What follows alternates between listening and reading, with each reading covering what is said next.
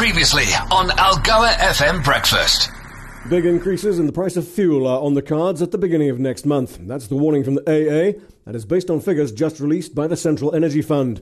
Petrol is likely to go up by one rand 35 a litre for 95 octane, one rand 31 cents a litre for 93 octane. Diesel likely to climb by between one rand 43 and one rand 59, and illuminating paraffin by 96 cents a litre. On the petrol side of things, that would move it closer to the 25 rand a litre record high seen last year.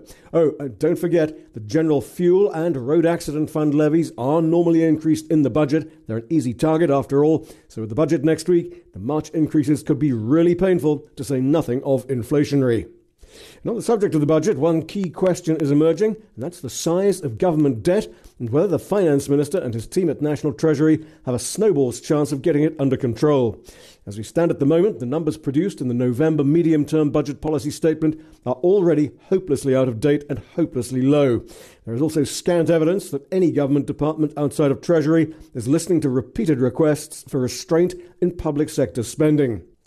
Which brings us to a possible loan to the country from the European Investment Bank. This would be money to upgrade port and freight rail infrastructure.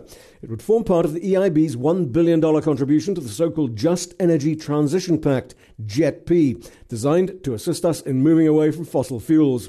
A statement from the EIB, quoted by Bloomberg, says that this potential investment would aim to support South Africa's ambitious decarbonisation efforts under JETP while boosting economic growth through more efficient and reliable freight transport. The size of the loan has not been disclosed.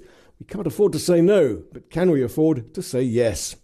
Turning to the markets, the JSE All Share closed last evening up 0.3%, the top 40 up 0.4%. The FTSE in London also up 0.4%. In New York, the Dow up 0.9%, the S&P 500 up 0.6 to yet another record closing high, 5,029. The Nasdaq up 0.3%. Tokyo this morning up 1.5%, just beneath an all-time high. Hong Kong up 1.8%, Sydney up 0.7. US dollar slightly easier at 108 to the euro, the rand at 1897 to the dollar, 2040 to the euro, 2386 to sterling.